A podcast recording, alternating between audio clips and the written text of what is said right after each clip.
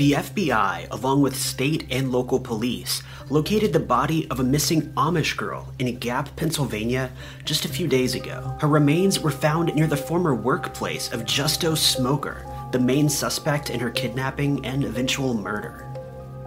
You know how to book flights and hotels. All you're missing is a tool to plan the travel experiences you'll have once you arrive. That's why you need Viator. Book guided tours, excursions, and more in one place. There are over 300,000 travel experiences to choose from, so you can find something for everyone. And Viator offers free cancellation and 24 7 customer support for worry free travel. Download the Viator app now and use code Viator10 for 10% off your first booking in the app. Find travel experiences for you. Do more with Viator.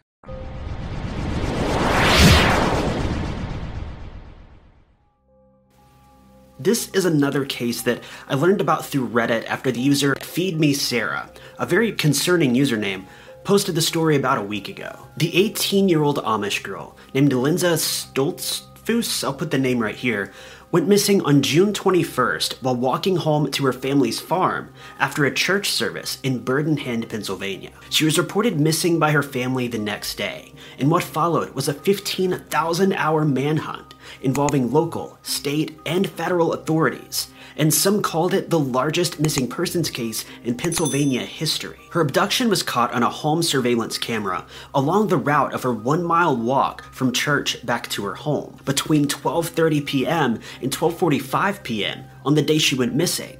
A witness along the road reported seeing a red sedan drive past, do a U turn on the cross street, and then drive back toward the road that headed towards the church. They described the driver as white, possibly Hispanic, with dark hair and dark skin. Reviewing the footage, the FBI was able to identify the vehicle as a Kia Rio with a rear spoiler and stickers all across the trunk. Detectives were shocked to realize that Linda's actual abduction was caught on film, and the vehicle was spotted a second time when it passed by the Weavertown Mennonite School. The vehicle then pulled into the parking lot and waited there briefly before eventually just leaving again. On June 23rd, a state trooper responded to a call about a suspicious vehicle at a business in Ronks, Pennsylvania.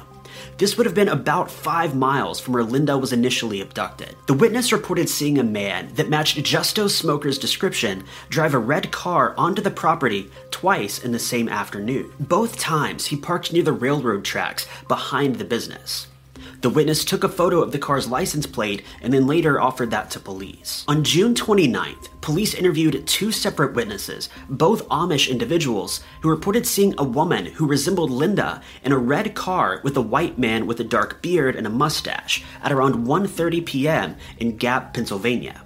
This was the same day that Linda was abducted. Both witnesses said that they thought the sighting of the girl was odd, as Amish women shouldn't be traveling in a car while wearing their church clothing. But Linda was also spotted wearing a black head covering, something that women in that area didn't wear to church. This small detail was never really fully explained, but on July 15th, a third witness in the area came forward after recognizing Linda from a photo in the newspaper. Detectives located the suspect, Justo Smoker, age 34, by performing a police record check on the license plate number provided by the witness on June 23rd. They learned that he owned a red 2007 Kia Rio, worked for a nearby water treatment plant, and lived six miles from where Linda was last seen. He also matched the physical description given by two of the witnesses. He was eventually interviewed in his home on July 9th and denied even knowing Linda or ever seeing her before. A lot of people were quick to ask why police didn't just arrest Justo on site, but it seems like at the time, they didn't know for sure that he was their guy. At this point, police had only seen the security footage, but they hadn't fully analyzed it yet to confirm whether or not Justo was the man responsible, or at the very least was the man in the car. They just knew that a witness reported seeing him and reported that he was a bit suspicious and that his license plate eventually led police to him. On July 10th, a state forensics team searched the area behind the business where Smoker's vehicle had been parked. They discovered a woman's bra and knotted stockings buried in a shallow hole. The clothing was identified by Linda's family as similar to what she would have worn the day she went missing. They said that she walked barefoot that day and would have knotted her stockings to then carry them home. The clothing contained DNA DNA that matched Smoker's profile, but DNA wasn't immediately available to match Linda. FBI agents obtained cell phone records that placed Smoker in the location of Gap, Pennsylvania, at the same time the witnesses saw him there. They were also able to place him at the business where the clothing was found via phone records and surveillance images as well. On July 10th, Smoker was interviewed for a second and eventually final time. He initially denied involvement, but eventually admitted that he was driving on the back roads between Leola and Ronk on the day that Linda was abducted. When shown the image of the Kia Rio, he admitted that it looked like his car. He also admitted that he'd been drinking that day as well, but maintained that he was the only passenger in the vehicle, despite video evidence proving there were two people in the car at the time the video was taken. Several witnesses came forward and said that a man matching Smoker's physical description was seen driving down a nearby road in Upper Leacock Township the night before Linda went missing on June 20th. Multiple teen girls reported seeing him drive past their group slowly, seeming like he was preying on them through the window of his car. Another girl was so scared that she ran to a nearby group of fishermen and then eventually just hid in a barn until she felt like it was safe to come out. This made it painfully clear that Linda was not his first nor his only target. Police tracked Smoker's movements on June 20th and came across even more chilling information. Records showed that he purchased alcohol in Lancaster and Gap during the afternoon. Around 5 p.m., he went to a Dollar General store in Paradise and bought two pairs of latex gloves. These gloves were not located during a police search of his home, his car, his storage unit, or his work locker. On June 21st, Smoker returned to the store to buy eight packs of disposable nitrile gloves and five pairs of black shoelaces. Let's be honest, this is some seriously solid evidence against this man. It's almost like he wanted to be caught. He didn't even try to mask his purchases. This guy literally walked into a convenience store and bought items that would clearly be used to tie someone up and dispose of their body. He may as well have just thrown in a bottle of bleach, a box cutter, and a shovel just for good measure. He was also caught on surveillance video that morning at a Walmart in Lancaster, wearing gray shoes that matched the shoes that were seen at the scene of the crime. But these shoes were never located again after being seen in the video footage. A neighbor told police that they saw Smoker washing his car behind his house at around 3:30 p.m. on the 21st and specifically stated that he was seen wiping down the interior as well. When the police searched his vehicle, it was apparent that it had been freshly cleaned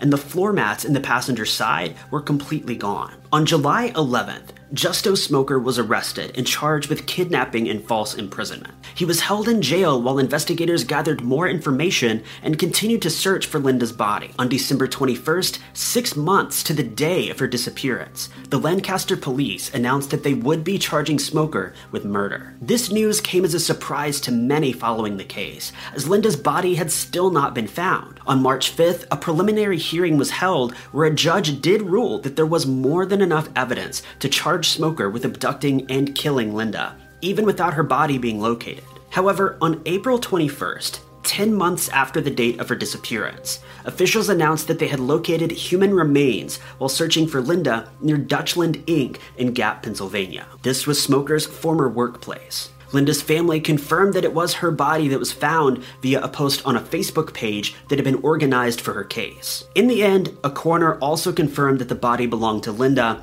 but police have yet to really even release a motive. It's hard to say whether this crime is planned or if Justo saw the perfect moment to strike. I tend to lead more towards the latter, as it seems like Justo made many, many mistakes along the way and never fully planned out what he was even going to do. We don't know for sure how long he kept Linda captive or what he really did to her.